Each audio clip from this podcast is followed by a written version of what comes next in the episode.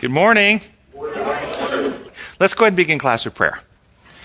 Our gracious Heavenly Father, we thank you for this opportunity to come and study. We ask that your Spirit will join us, fill our hearts with your love and truth, and transform us to be like you. I pray that you will be with members of our class who are traveling this week, that you will watch over, keep them safe, bless the families represented here, and, and draw us closer to you that we can see you coming soon. We pray in your holy name. Amen. We are doing lesson um, number one in a new study guide entitled Revival and Reformation. And the title this week is Revival, Our Great Need. When you hear the word revival, what, is it, what, is, what comes to mind? What does it mean, revival? I think it tense. Say that again. Tense. Oh, tense. Okay. I was thinking, I thought you were saying T E N S E, tense. He gets tense. And he was saying T E N T S, tense. Okay? So as in like camp meetings and, and revival meetings and those types of things. I gotcha. Okay. Both appropriate. Both appropriate, he says. okay? I looked up the dictionary.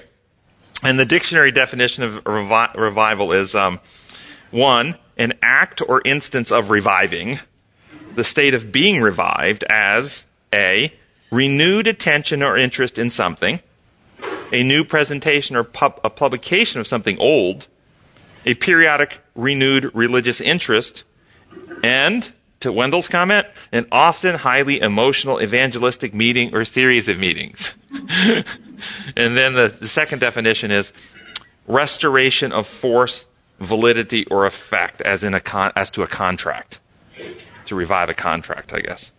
Um, but then, if you look in Friday's lesson for this week, the, the first yes, restoration to the health of life. well, you know that wasn't in the diction. No, it wasn't in the dictionary. So, so you look on Friday's lesson for this week, first paragraph, it says the following. A revival and a reformation must take place under the ministration of the Holy Spirit. Revival and reformation are two different things.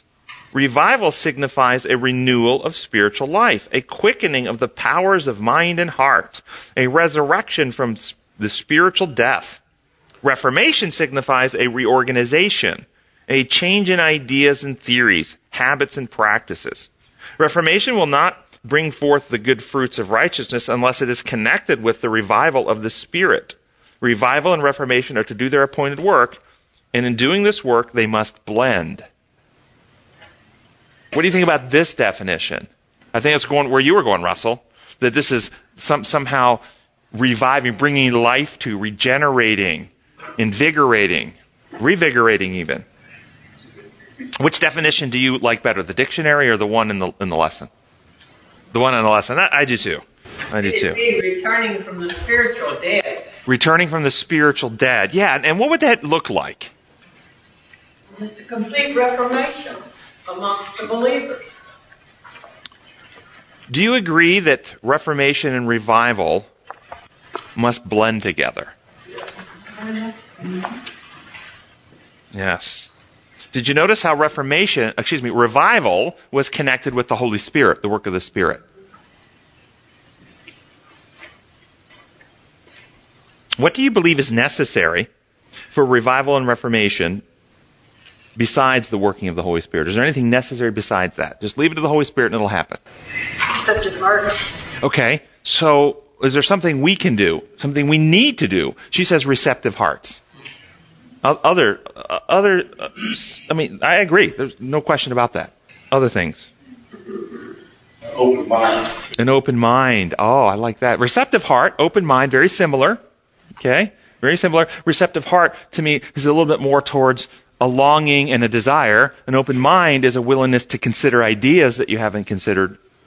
But they're very similar, both openness, cooperation. I was reading in a book called Conflict and Courage uh, the following. This is page 145.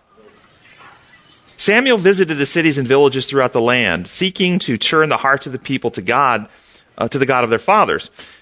And his efforts were not without good results. After suffering the oppression of their enemies for 20 years, the Israelites mourned after the Lord. Samuel counseled them, if you do return unto the Lord with all your hearts, receptive hearts, then put away the strange gods and Ashtoreth from among you, and prepare your hearts unto the Lord and serve him only. Here we see pra- that practical piety, heart religion, was taught in the days of Samuel, as taught by Christ when he was upon the earth. Without the grace of Christ, the outward forms of religion were valueless to ancient Israel. Do you hear that? Without the grace of Christ, outward religion is valueless. They are the same with modern Israel. That doesn't, I, I, doesn't refer to a state in, in the Middle East. It refers metaphorically, this way of referring to the church. There is need today of such a revival of true heart religion as was experienced by ancient Israel. Repentance is the first step that must take place by all who would return to God. Repentance is the first step. What is repentance? Do, first off, do you agree? Repentance is the first step. What is it? What is repentance? Tur- changing your way back. Turning around, changing your way back. Other thoughts on that? Well, what leads us to repentance? That was my the first thought. There's a scripture that you may have in mind. Does anybody know what he's referring to? The kindness of God. Exactly, Romans 2 4. The kindness of God leads us to repentance. So that's when we have revival meetings. We often talk about beasts and threats and eternal torment. And, and if you, and how many have been in a revival meeting and said, where they've had that call? And at the call they say, no, there's someone here today that hasn't accepted Christ. And I don't want you to leave this, this building because if you do and you get in that car wreck, you're going to, you know, go to the bad place. Is that bringing out the kindness? No. Is that the fear based motive? That's the other kind of tense. Yeah, the other kind of tense. Yes, tense. Yes, I've seen this. I've actually seen it with my own eyes where a, a, a call is given just generally, hey, if you've never given your, if you love the Lord, you let come, come on forward. And one or two people at an audience comes. And then I've seen the, the pastor turn to, to the, the fear. But if you don't turn them, then you could burn. This is your last chance. If you should die today, and, and citing the fear, and 30 people come forward. And the pastors then think, see, it's fear that brings people to Christ. I've witnessed this with my own eyes. Have you witnessed it? Yes. Yes. It's, it's fear that just brings people to the front, not necessarily to Christ. Ah, well said.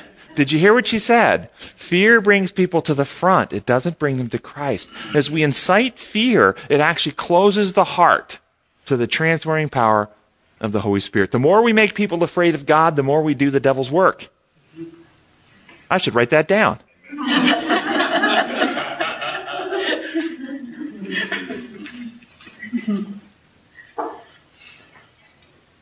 Do we have a desire in our hearts for true transformation? Or is it an understanding in our heads while our hearts cling and desire the things of the world? Religion, think about much, what much of religion does. Much of religion gives people a sense of security while they continue to live in the lifestyle they've always lived. Doesn't it? Think about, you know, the, the, the historic religions of the world. You bring your offering to the, to the altar and you sacrifice it. You make your, your, uh, uh, your, your payment or whatever it is you're doing and, and then you go off and do the things you're going to do. Or traditionally, you go to church on Saturday, or you go to church on Sunday, whichever church day you go. You do your weekly, you do your quarterly uh, communion or whatever it is. You, you take care of the rituals, and you've taken care of business. Now, you, I can tell you as a, as a mental health professional, there are many mental health professionals that uh, will, will suggest that they're Christian, but I've talked to a lot of them and asked, how do you bring that into your practice? And there's a good number out there that don't. It's they're Christian on the weekends, and in the office, it's standard, traditional, agnostic, atheistic practices.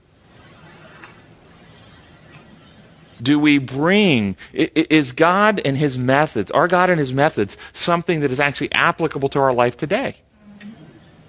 Or is it theoretical knowledge, future plans, he- heavenly life insurance policy? You know, you take out a life insurance policy, you pay that premium, every year if you've got one, especially if it's a term life insurance policy, all right? You gain nothing. You're just paying that premium for that future insurance. Is, is church attendance and tithe paying life insurance for eternity? Doesn't really do anything for us now. It's, it's paying up our, our assurance so when we die, we've got the, the good place to go to. That's peace of mind, Peace of mind. which is important, I think, to today. What God gives us is peace of mind. You know this this quote from from Conflict with Cour- Courage. It says, "When we have done all we can do." Oh, I actually did. I, I stopped. Didn't read that last sentence. Let me read it. I stop and it says, "Repentance is the first step." Let me keep going. No one can do this work for another. We must individually humble, humble our souls before God and put away our idols. When we have done all that we can do, the Lord will manifest to us His salvation. When we have done all that we can, this could be turned into a works.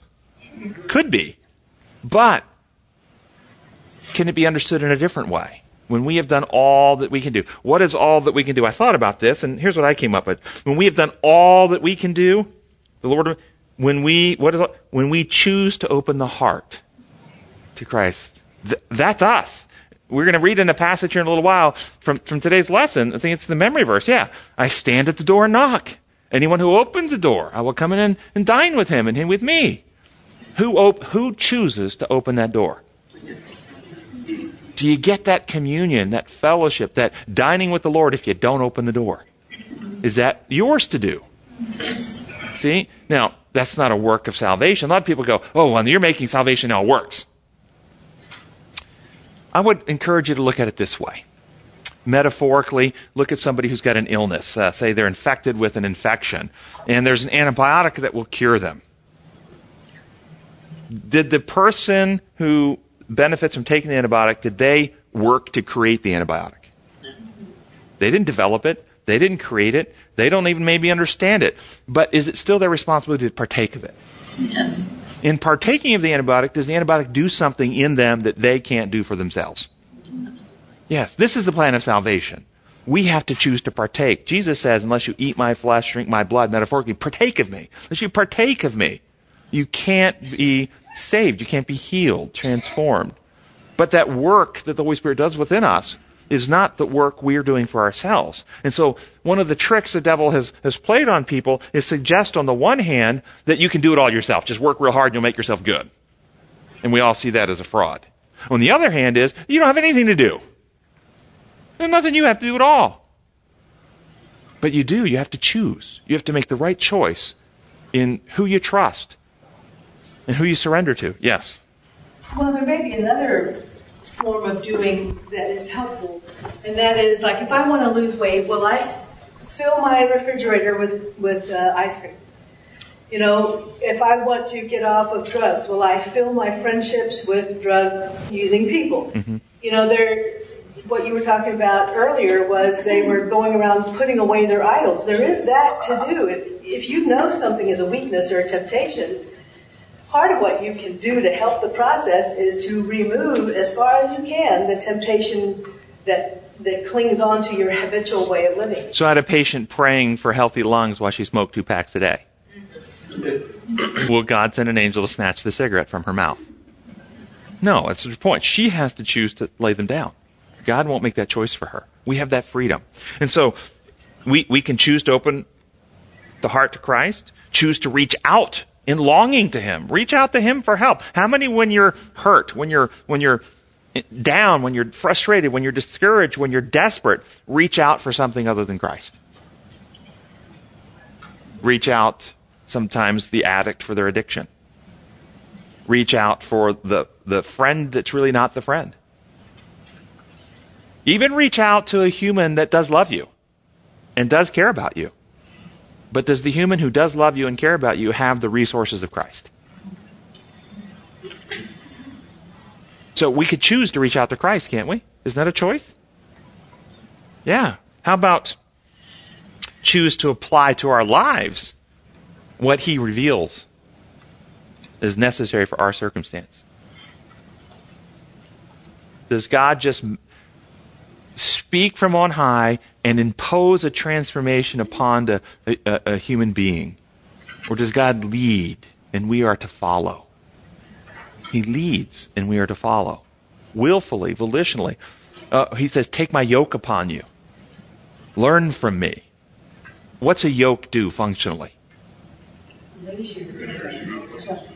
It links you together where there is a cooperative effort now transpiring where you pull the burden together. And there's a work for us to link our will with the will of God. This is a work for us to do. We don't heal ourselves. Choose to surrender, choose to repent. What and what is another word for salvation? In that sentence it said, when we do all that we can do, the Lord will manifest unto us his salvation. What's another word for salvation? Healing. Healing. You know, the, the root for salvation, salve, salvo, salvage, salutation. You know, that the root there means a, a salute. Historically, the root for a salute is be in good health. It's giving a salutation, meaning wishing of good health towards someone. And salvation comes from the root salve, like an eye salve. It means to, to heal. It's like a medicinal, to heal. And so the plan of salvation is literally, it's not a metaphor.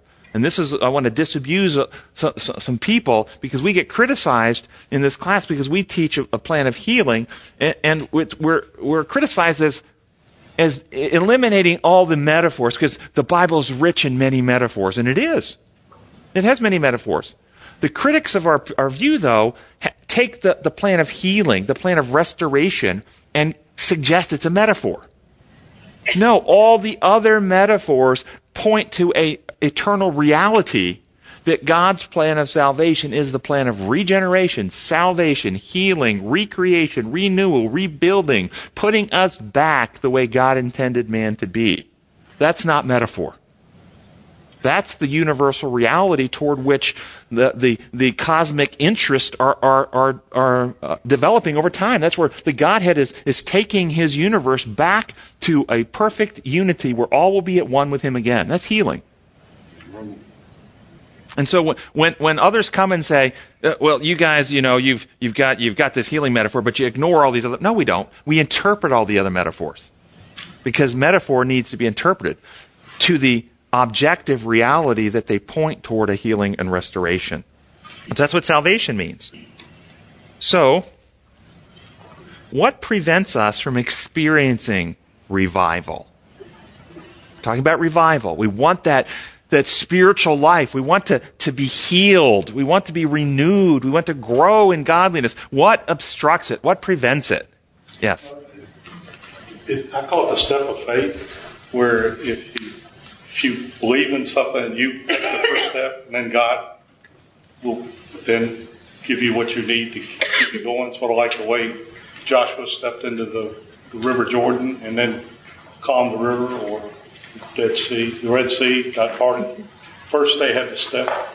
They had to come to that point. Yeah, I, you heard y'all saying uh, there, there was a song that used to uh, a song I, I, heard one time uh, built on this line uh, by a, a, Christian group named Petra.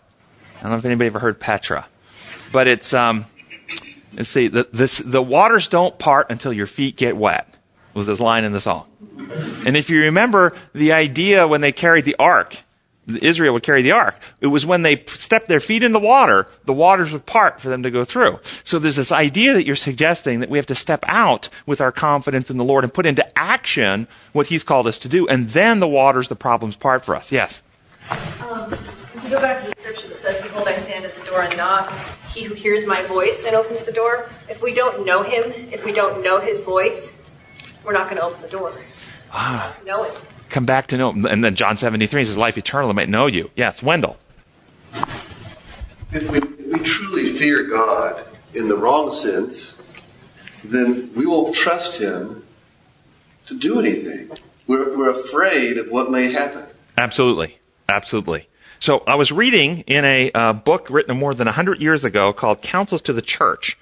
And, and here, listen to these insights. It says, I was instructed to say to our people, let us follow Christ.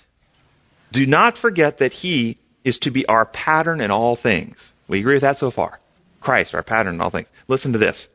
We may safely discard those ideas that are not found in his teaching. Amen. That, that that's brilliant. Brilliant. And I put in, uh, I, I, I, we, I appeal to our ministers to be sure that their feet are placed on the platform of eternal truth. Did Christ reveal eternal truth? And what did his eternal truth do when it came face to face with tradition in religious form? Was there a, was there a tension there? Yeah. Remember? He healed on Sabbath. And they wanted to stone him because he was showing eternal truth that God's law is the law of love, which life is built upon. It's always healing, always restorative, always regenerative, always uplifting. They had a, an imposed contract of rules that you must keep, and he's breaking the rules. Therefore, he should be punished. We should inflict punishment upon him. What page is that? 326. So we may safely discard those ideas that are not found in his teachings and put our, our, our feet on the platform of eternal truth, not some human theory that popped up in the last 500 to 1,000 years. And that's the predominant view that is taught within Christianity, regardless of denomination. It's only 500 to 1,000 years old. It's not eternal. Beware how you follow impulse, calling it the Holy Spirit. The enemy is seeking to divert the minds of our brethren and sisters from the work of preparing a people to stand in these last days. His sophistries are designed to lead minds away from the perils and duties of the hour. And so I, I, I bulleted down from this, from this uh, two paragraphs that things that obstruct true revival, holding to beliefs that are not found in Jesus' teaching. You should take your beliefs and say, can I find Jesus taught this? If Jesus didn't teach this, there may be a problem with what I'm, what I'm holding to. And that may be obstructing my revival. Claiming theories and ideas based on human constructs of justice and law and government rather than eternal truth. Rather than seeing God's government as the eternal government of the designer, the creator, we in fact create an idea based on the way humans govern and we take human standards and project them into heaven and then create a heavenly uh, a, a, government based off the human uh, model. Substituting impulse and emotions for the working of the holy spirit. And then allowing our minds to be diverted by sophistries away from duties to the lord. And so let's go through some examples of these. Holding to beliefs that are not found in jesus teachings uh, the most obvious, and I'm not going to spend time on it because we do it every week, was just that the penal legal theories um, and, and legal payments are necessary. Jesus never taught that. But how about rule keeping is more important than people? So we chastise the divorcee who is being physically has been physically abused by her husband because he didn't commit the physical act of adultery for divorcing her husband. You broke the rule.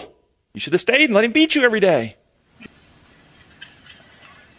Not holding to eternal truths. Making God out to be the source of inflicted death rather than the source of life. You'll never find in Scripture that God is the source of death. God is the source of life. Substituting impulse and emotion for the work of the Holy Spirit. Well, I think one example stands out from Scripture Moses striking the rock. It's an impulsive act rather than moving of the Spirit. Allowing our minds to be diverted from sophistry away, uh, by sophistry away from duty of the Lord. How about pursuing political solutions to achieve God's kingdom? Get the right judges, senators, congressmen, president elected to get the laws passed that we believe are necessary to advance our religious agenda rather than seeking to lead people to the knowledge of God and the kingdom of love the mission of the church, if you look at, the, at Christ and the apostles and look at Scripture, they never sought to get a new senator elected to Rome. They never sought to get the right governor put in at Palestine. They never sought to get a new king uh, appointed in, in Israel. They sought to change hearts and minds, to reveal the truth about God, to transform. And when they did, when the, when the message spread to enough hearts, the world changed. When it became political. It did become political by the, the movements of the Holy Spirit or by a, relig- a political leader named Constantine? Yes, he saw the popular growth. He saw, wow, we've got a lot of Christians in my kingdom now. I better get on board with this. I'm going to lose popularity. And then, of course, what happened? Christianity became corrupted. So, what are the keys to revival? Humble heart, we've already said. Repentance, we've already said. Giving up known activities that are destructive. I put known activities that incite fear and selfishness. Studying God, His methods, His design for life, which are found in, in His Word, nature, and our experience. That, that three parts. Using Christ as the lens, the touchstone that we, we compare our theories with understanding God's law as the law of love, the design protocol for life, choosing, this is a big one, choosing to apply God's principles to your life. And what is it that hinders us from doing that? Generally, we don't trust Him to do it. We're afraid. It's fear that holds us back. We may have some duty. We may have some, some idea of what's necessary, but, but we're afraid of the consequence if we do. Will we be laughed at? Will we lose our job? Will we get in trouble? Will, will, will people think we're naive to whatever the duty is? It's usually fear. We don't trust God with the outcome. So trusting God with outcomes. Uh, what was said earlier, I've got it on my list. Be open. Have an open mind. Open to new ideas and truth. And then give of ourselves. Volunteer. Help other people. If you ever gone on mission trips, uh, worked in your community, helped someone in need, if you, have you felt the transforming power on you as you've worked to help somebody else? Have you felt the, the, the, the, renewal of, of grace and kindness in your heart as you've helped someone else? Any suggestions of what our ministry can do to help with revival and reformation? It's a personal work. It's a personal work. It absolutely is. Well, it kind of challenges people's assumed beliefs or beliefs they were brought up with and never really thought about. It makes it challenges people to reconsider. But faith comes by Hearing. hearing. So we can do a work of spreading knowledge and ideas that people might not have heard, that then they can do some personal work on. Here's what we are doing in our ministry. We pray daily for God's presence and spirit and wisdom and agencies. We pray. I hope you're praying for this, that God will send his agencies to open avenues of communication, to open doors, to knock down barriers, that the message of, of God's kingdom of love can go forward. We pray for people, to bring people like you to this message, to, to become workers in the field, to share it with others. We study God's Word, searching for ever increasing insight into His design and plans and methods. And those involved in the ministry, we're giving of our time and resources to share these with others. Writing, speaking, designing materials, producing materials, as you know. You can see all the stuff out on our table here is for free for you all to take. DVD sets, books, study guides, web, webcasts, blogs, video blogs, fundamental focus pamphlets. We support Health, Heartwise Ministries and, and Heart of Health TV program. We support the building of a bakery in Uruguay to help young people get a Christian education. Reaching out to connect with others in our community through things like JFest and Riverbend Faith and Family Night and American Association of Christian Counselors uh, Convention and other such such things. Um, seminars. I was at Rolling Hills Church out in um, Los Angeles last week. Wonderful group of people who, about a year ago, an individual or two started listening to us online and shared with some others and shared with some others. And pretty soon, many people were watching and, and then invited me out and we had a fantastic time. And they were so moved by this picture of God that their board voted to send our ministry a check for $1,000 to support what we're doing. Yeah. And uh, later in this year, I'll be doing some programs in Germany, Singapore, and Australia before the year's out by the end of this year, let me tell you what, what, what, our ministry has done so far. By the end of this year, um, we will have distributed not just to random people, but to people who have chosen to receive the materials over 17,000 DVD sets, over 20,000 Bible study guides, over 11,000 Could It Be This Simple, over 10,000 Fundamental Focus, plus all the free downloads and stuff we can't count because there's just too many to keep track of. And we currently have people who follow what we're doing and are, and are sharing this in their community in Australia, South Africa, Germany, Sweden, Iceland, Japan, Philippines, Zimbabwe, Singapore, Saudi Arabia, United Kingdom, Canada, and most of the states. This message, this is the final message, and it's, and it's, and, and the Holy Spirit is working. Additionally, this perspective, what gives it power, if you've ever thought that final message to lighten the world for Christ's coming is a truth about God's character of love, it, has got to have a, a, a, groundswell. It's got to be able to transcend. It, it is the final message about making everybody join a particular denomination. No, it's not. And this message is transcending that. We, we now have people that are sharing the same perspective and using our materials from the Seventh day Adventist Church Baptist, Methodist, Roman Catholic, Presbyterian, and non denominational community churches all have been requesting our materials and using our materials. And Amen. isn't this fantastic? Because this message is not about a denomination, it's about God. About His design, about His plan, about His methods to heal and restore. And it actually transforms lives here and now. So I wanted to share with you some, just a couple of the emails, a few of the emails I've received, and I've received lots of them. I've got a whole file of them um, from people around the circle. It says, thank you for coming to Salt Lake City. I've been watching your class and have listened to your seminars online, which are incredibly helpful in understanding more and more about God's love and His amazing handiwork. Your presentations were so helpful, full of practical information. I am blessed and sincerely grateful for your time, effort, and compassion towards others for understanding truth about God and His design for man. Like many others, I have struggled so long with some of the issues you discuss, and by God's grace, He has shown me that I, we all, are fearfully and wonderfully made. With the knowledge you've shared, I am better equipped to grow, better continue, I'm better equipped to continue growing forever in Christ. This is another one. Kindly note that your approach to the gospel has revolutionized my relationship with God. I have experienced tremendous spiritual growth as I begin to relate with this awesome, loving God whose character over the centuries has been del- deliberately distorted by the father of lies so as to cut us away from experience and love of God. That, that, so, so right. So right. Uh, I would love for you to send me uh, the Healing the Mind DVDs. I have been giving out about, I've given about a hundred discs with his, with the MP3s to, uh, to so many, and so many have been blessed, including me.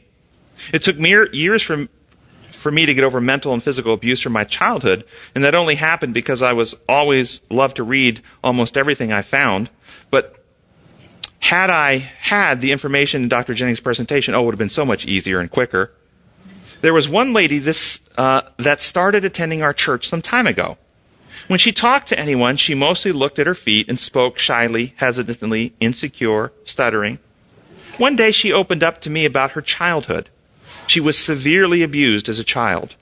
Immediately I told her she needed to listen to the Healing the Mind seminar. The very next weekend she came to church, actually looked at me, and thanked me profusely over and over again. And every time I saw her for two weeks, I had to keep telling her to not thank me anymore. what an amazing change. She was a couple of inches taller because the slump in her shoulders was gone. Her marriage improved immensely. She would deal with difficult, she would deal with the difficulties of it. She went back to work, etc., etc. One more email.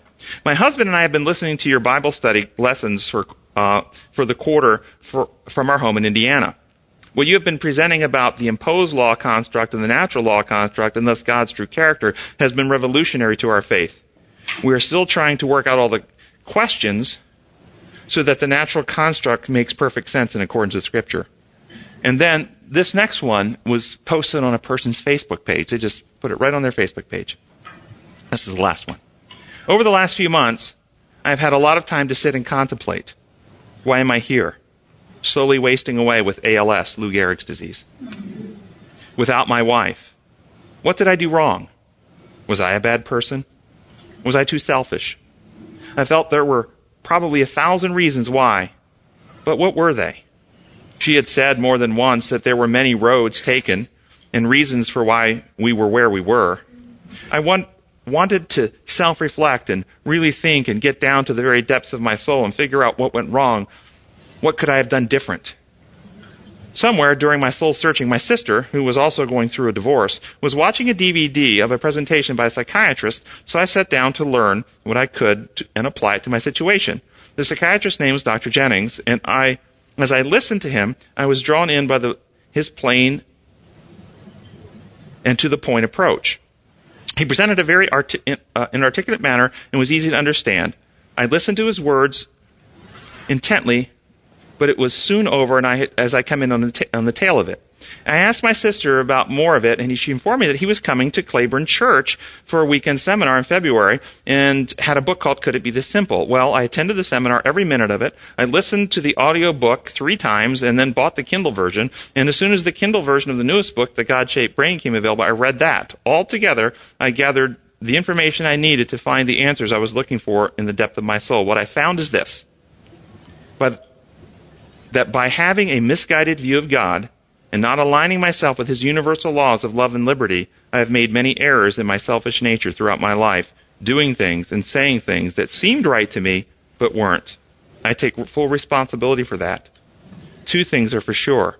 I'm eternally grateful to have a creator who that has no limits on what he will forgive in me. And I'm grateful to have a family, especially my sister and daughters, that continue to support me. But I learned so much more that my view on the character of God is skewed, and that my view on God's law is just wrong. As new light was sinking into my heart, my heart was uplifted. I encourage everyone to read the, read the, these books. They have cleared so many they have cleared up so many issues for me. No longer will I argue on the side or that side of God's law. No longer will I look at another as a who has a different sin as mine with a critical eye. All of Jesus' teachings make sense to me now, as does the Old Testament. I wish I was good enough with words to explain it, but the books do it better than I could. it, it is worth the time invested to see the light that I have seen. It has changed my life, and my soul is rejoicing. That is what the truth about God actually does. It restores trust and results in real transformation here and now. I share this message because this message changed me. I'm wondering if anyone here might want to share how the change in perspective has affected their life, change in perspective on God's character. Does anybody want to take a moment and share how your life has been impacted? Yeah, go ahead. I went through a, huge financial change. At the same time I was hearing more about God's love for me and how He loved me just as much as He loved David and Billy Graham. And even though financially it was a disaster, I'm happier now than I was then because of other gifts that God gave me, like a five-year-old grandson. So you, it just depends on how you perceive it and your perspective. The cup is half empty or half full. Thank you so much. Thank you for that. Way in the back, yes. Carla. One of our online listeners says, Last fall I was hopeless, and then I found this ministry, and now I'm a different person. Awesome. Thank you. Thank you. And this isn't about any person in this ministry. This is all about God. I want to make that very clear. The, the reason this message changes people is because we point people to God, His methods, His design, His character.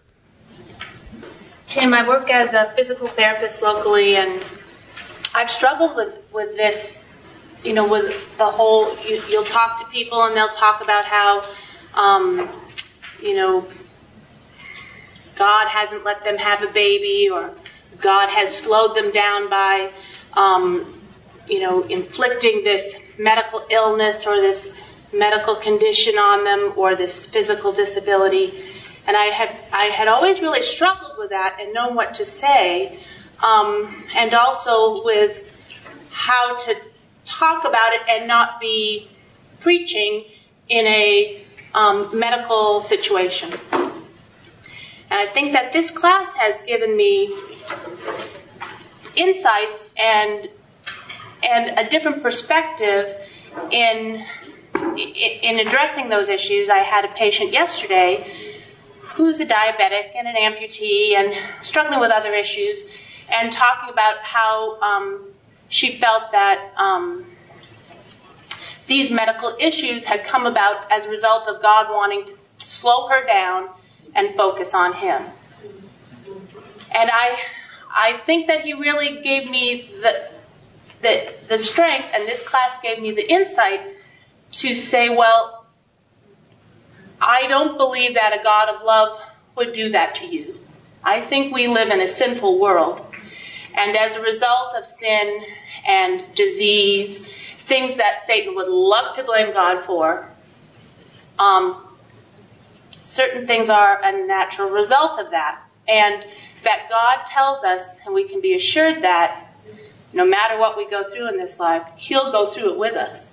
You know, I think that as a society and pop music and all kinds of things you know, we'll say, oh, I, you know, I'll go through anything with that person. You know, I'll go to hell for that person or whatever. But we know that the disciples had every intention of going through through everything Christ had to go through, but yet they couldn't.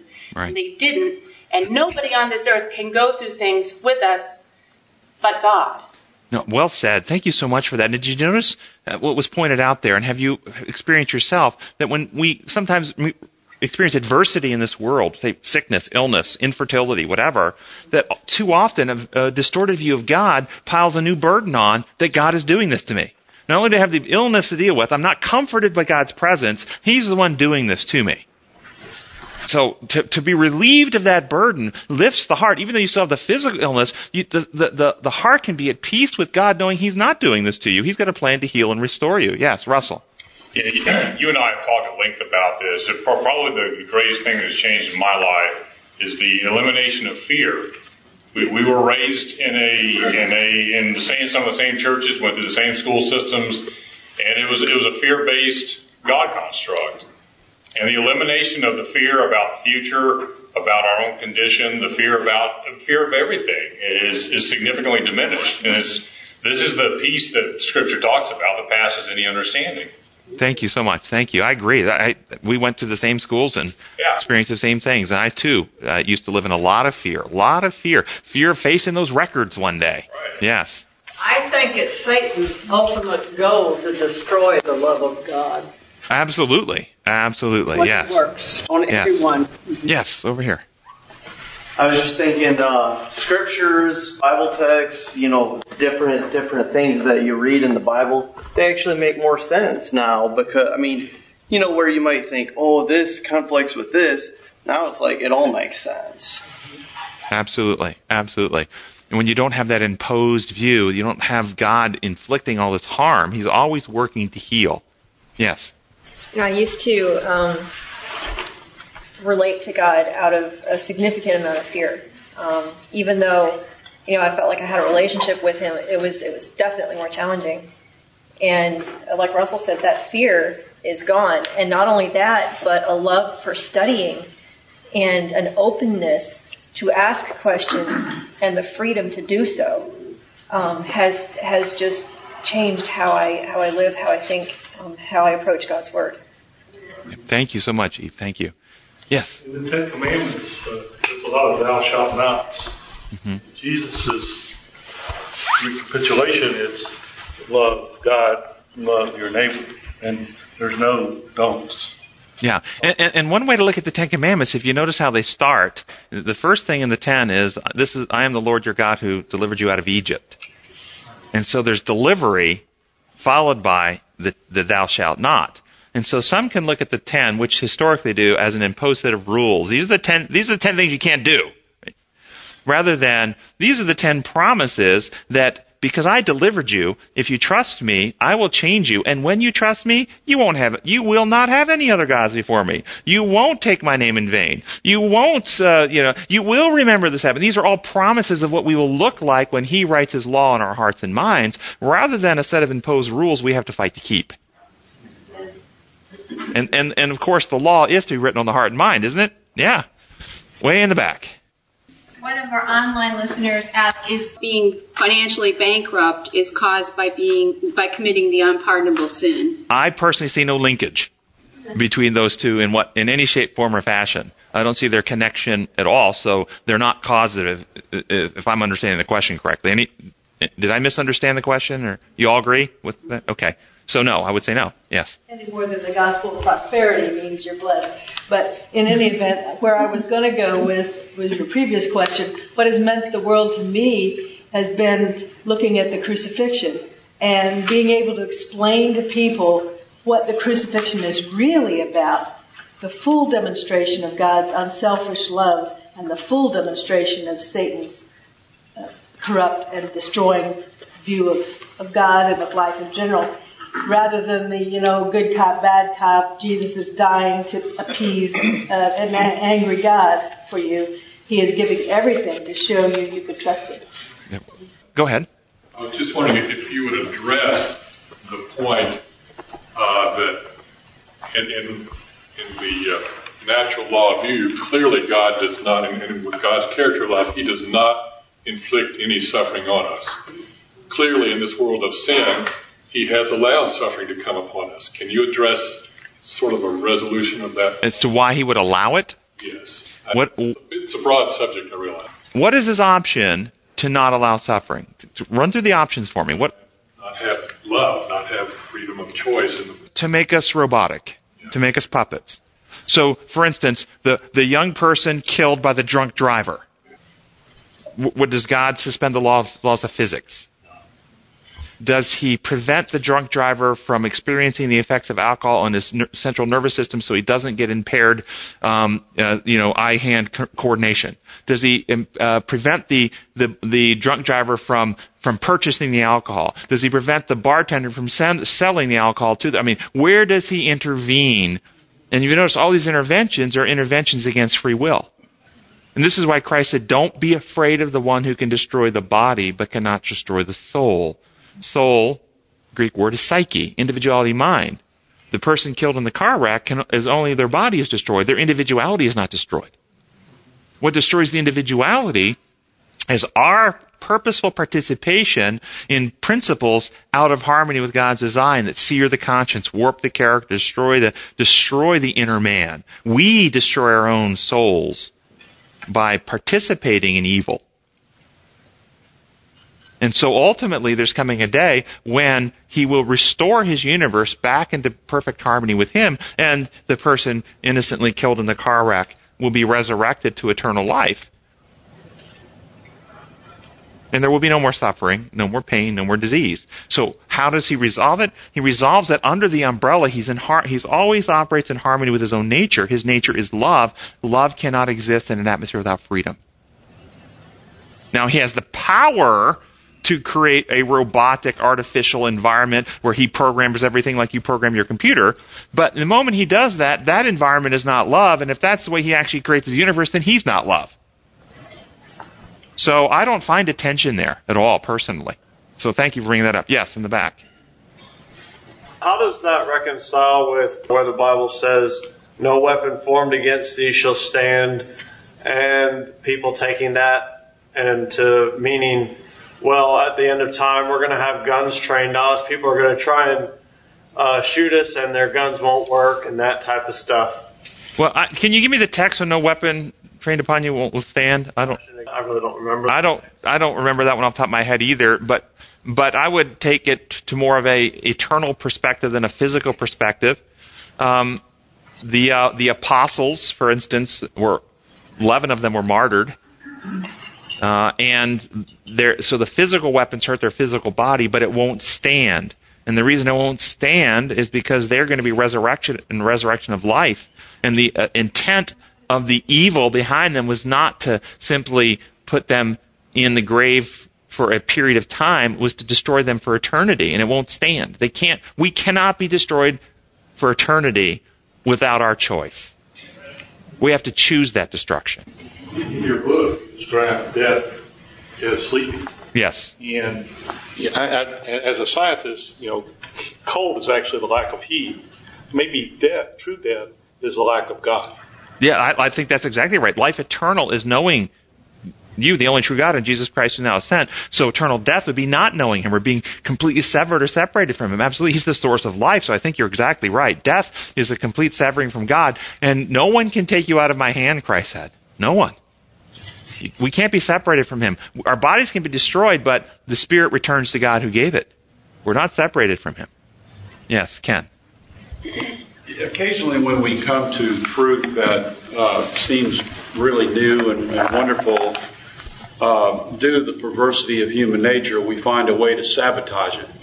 You know, and and so I think that's what makes really embracing something like the healing concept of salvation so important. It's not a repentance that you can repent of without really getting yourself in trouble. You can have second thoughts about going up to the altar because you were afraid of God. But if you're afraid of healing, then you just have to look deeper and dig deeper. We, we, I'm going to have to jump ahead now because look at what time it is. We only got like seven minutes left. How's the time gone by so fast? So uh, I was going to read a section out of, uh, of Revelation, but we're going to have to have you read that on your own. We're going to jump up to Tuesday's lesson and look to Tuesday's lesson. First paragraph says there's a gap between what Laodicea says and does. And I was going to have us read in Revelation 3 about the Laodicean church. You're probably familiar with that, but maybe would review that on your own time. What Laodicea says and does. Remember, they say they're rich and, and full of all this goodness, but they're really miserable, poor, and blind, naked, and so forth.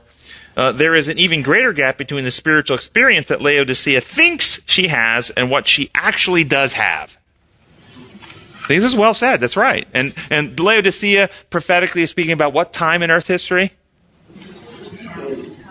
Our time. This is this is Christianity today. This is Christianity today. Laodicea. So, how would you describe the gap? Well, how about some things like this? Christians' homes have the same rate of domestic violence as non-Christian homes.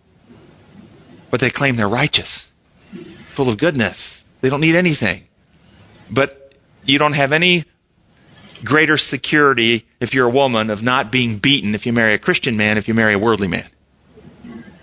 And there's something wrong with that. And if you're a man, you're marrying a Christian woman, the stats are you actually have four to five times the likelihood of getting beaten by your, your wife if you marry a Christian wife than if you marry a, worldly wife. now, the rates are still significantly less for the men than the women, but again, if you just compare the two homes, Christian women beat their wives more than, Christ, than non-Christian women. and then the and the men, it's it's the same either way. How about how about the history of Catholic and Protestant violence? Most recently, up to 12 years ago, in, in Northern Ireland, people killing each other you know, based on religion, chastising and censuring people who go through marital difficulties and divorce, uh, rather than encouraging and, and ministering to, spreading rumors about people in the church. Mm-hmm. All right. So, what contributes to the gap between Laodice- what Laodicea does and what Laodicea uh, says about themselves or thinks about themselves? Could it be holding to a misdiagnosis? For instance, if one believes they have a certain condition, and therefore they take a remedy for the condition which they believe they have, but they actually have another condition, will the remedy help them? But might they have a sense of false confidence that everything's fine with them? But they believe everything's okay? Because they're taking the remedy for the condition which they believe they have. False diagnosis. Well, let me give you an example. Consider a child whose parent tells them not to eat berries on the bushes outside the house. The child is told if they do eat the berries, they're going to get spanked because the parents really want to ensure the child takes this very seriously. The child disobeys and eats the berries. Sometime later, father sees the child with berry juice on their clothes and face and asks the child if they ate the berries. What will the child think is the problem? Come on. What will the child think's the problem? The father. The father. I disobey daddy. I disobey daddy. What will the child desire from the parent in this state of, shall we say, condemnation? They will want forgiveness, won't they? Daddy, forgive me. I'm sorry. Forgive me, Daddy. But what if the berries were poison? Will the child having, Daddy, we forgive me? And the, de- and the child, and the father says, Of course I forgive you. Now, is the child going to feel better? They are going to feel emotionally better, aren't they? But is their situation improved? So this, what's the real problem? That daddy wasn't forgiving? Or that the child's in a, in a very serious risk of, of, of dying from these poison berries? Uh, if the fa- was the problem that the father was going to now kill the child? Was that the problem? Need to get dad's forgiveness because I ate those berries. They're going to kill me now. How many think ate the fruit in the garden? Fruit, berries, okay. Ate the fruit in the garden. God's going to kill me now.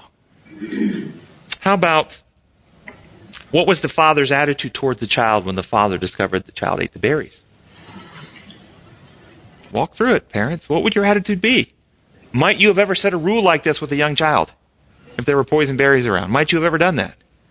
And if the child did eat the berries, what's your attitude? Might the father actually be upset, even angry? Why is the father angry, though? Does the distress of the father ever lead to the father's desire to want to kill the child? Ever. Never. Yes, we can see that God is angry and upset. Why? His beautiful creation is being destroyed. That which he loves is being damaged, and it angers him. Is he ever wanting to kill his children? Never. Never. I think the parent is fearful of losing their child. Fearful of losing their child, too. Fearful. You think God is, is fearful of losing some of us in that way? Yeah. What does the child actually need? More than reassurance, yeah? Knowledge of the danger. After, after the berries have been eaten, what's the child need? Remedy. Remedy. The child needs remedy. If the father has the ability to remedy the child, will he? Yes, he will. Even if the, how about if the child, how about if the child is, is distrustful and afraid and, and, and, and here's daddy calling and they, and they realize they got berry juice on them, might the child go right to daddy or go and hide? Hmm, how many of us have been hiding from God? Because we've been told, we've got this idea, if he finds us, he'll punish us. He's got, he can't tolerate the look of sin. He's got to, he's got to lash out. So how many instead the, the, the, the, child with their berries finds their, their older brother and says, Hey, go delay dad. Get, get between us. Intervene. Intervene. Uh, hey, do you have some clothes I can wear and cover myself up? you following the metaphors here we teach in Christianity? Jesus is hiding us, delaying the Father, covering us in his clothes.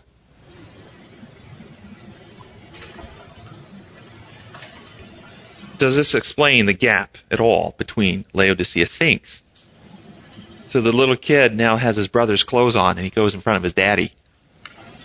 No berry stains now on the clothes.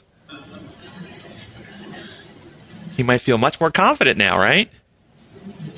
Guess what? Still dying. And that's why being covered in the robe of Christ's righteousness is not a covering over.